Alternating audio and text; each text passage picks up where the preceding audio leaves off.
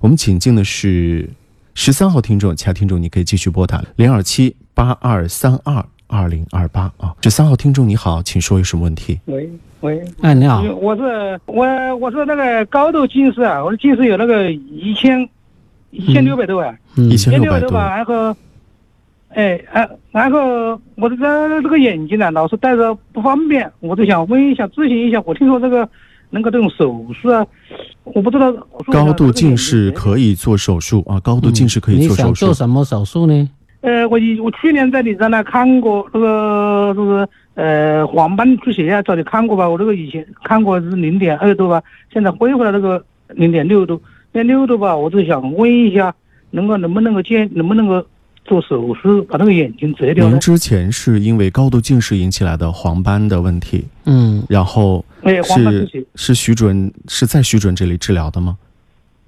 哎，对，老师哦看过，去现在年视看过力吧，是那个恢复了一点，提高了一些啊。对，那么现在呃有有没有复诊？听明白了，他是不是有没有想戴复手诊？戴有没有眼复镜诊？呢？有没有复诊？就是眼睛的这个问题有没有稳定住？那呃，在现在稳定在那个零点六度，已经稳在零点六了，是吗？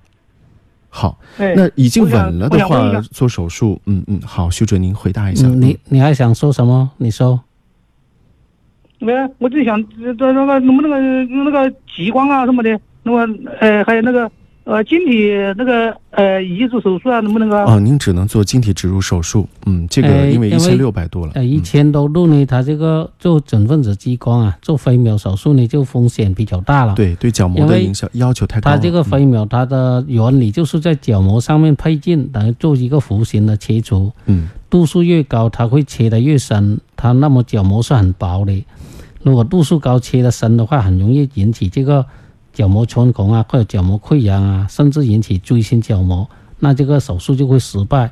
所以呢，你这个飞秒就不用考虑做做晶体植入手术，倒是可以考虑的。对，哎，因为晶体手植入手术呢，它对这个角膜不会造成损害。嗯，但是它手术毕竟还是有一定的风险啊，你首先要理解，因为手术是一种损伤性治哦疗，哎，如果你没有很必要的话，可以就戴着框框镜是最安全的，这个是我的中从医疗角度来讲，对吧？安全角度来讲，徐主任意见 就是能戴眼镜解哎，决就戴算了。戴着眼镜这样最安全的对，，那零点六其实戴的这个镜子也不会太高了，嗯。是不是啊？那你那如果你那你就哦自己考虑吧。如果你确实很需要，呃，要摘掉眼镜，那你哦可以做个晶体植入手术。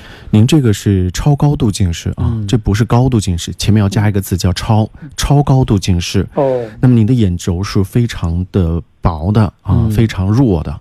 手术是过程当中，哦如果一下子断了的话，视网膜很 就是很吃力就了，啊怕它引起这个手术并发症，是风所险以有呢点，这大。个有一定的风险。嗯，风险有点大，自己考虑吧，哦哦好不好？哦，哦，好的，好的，好，嗯。好，谢谢，谢谢。其实我个人觉得也是好不容易把眼睛吃药 调理好了，没必要去折腾。你戴眼镜如果能够戴镜片，能够解决就算对了啊，就不因要去为折毕腾。竟呢，做手术，它这个手术的损伤啊，一个是手术，呃，术后的这个并发症引起感染啊、出血啊，引起并发青光眼啊，或者诱发眼底的出血啊，这些都有可能存在的。因为我做过这个那这个 ICL 晶体植入手术啊，因为它是个内眼手术，它是要把一个镜片植入到你的眼睛里面，对你的内眼结构和医生的手法是要求相当高的。对，它不是呃飞秒激光在你的眼角膜上做手术，大家要知道这是两种模式，一个是做加法，一个是做减法。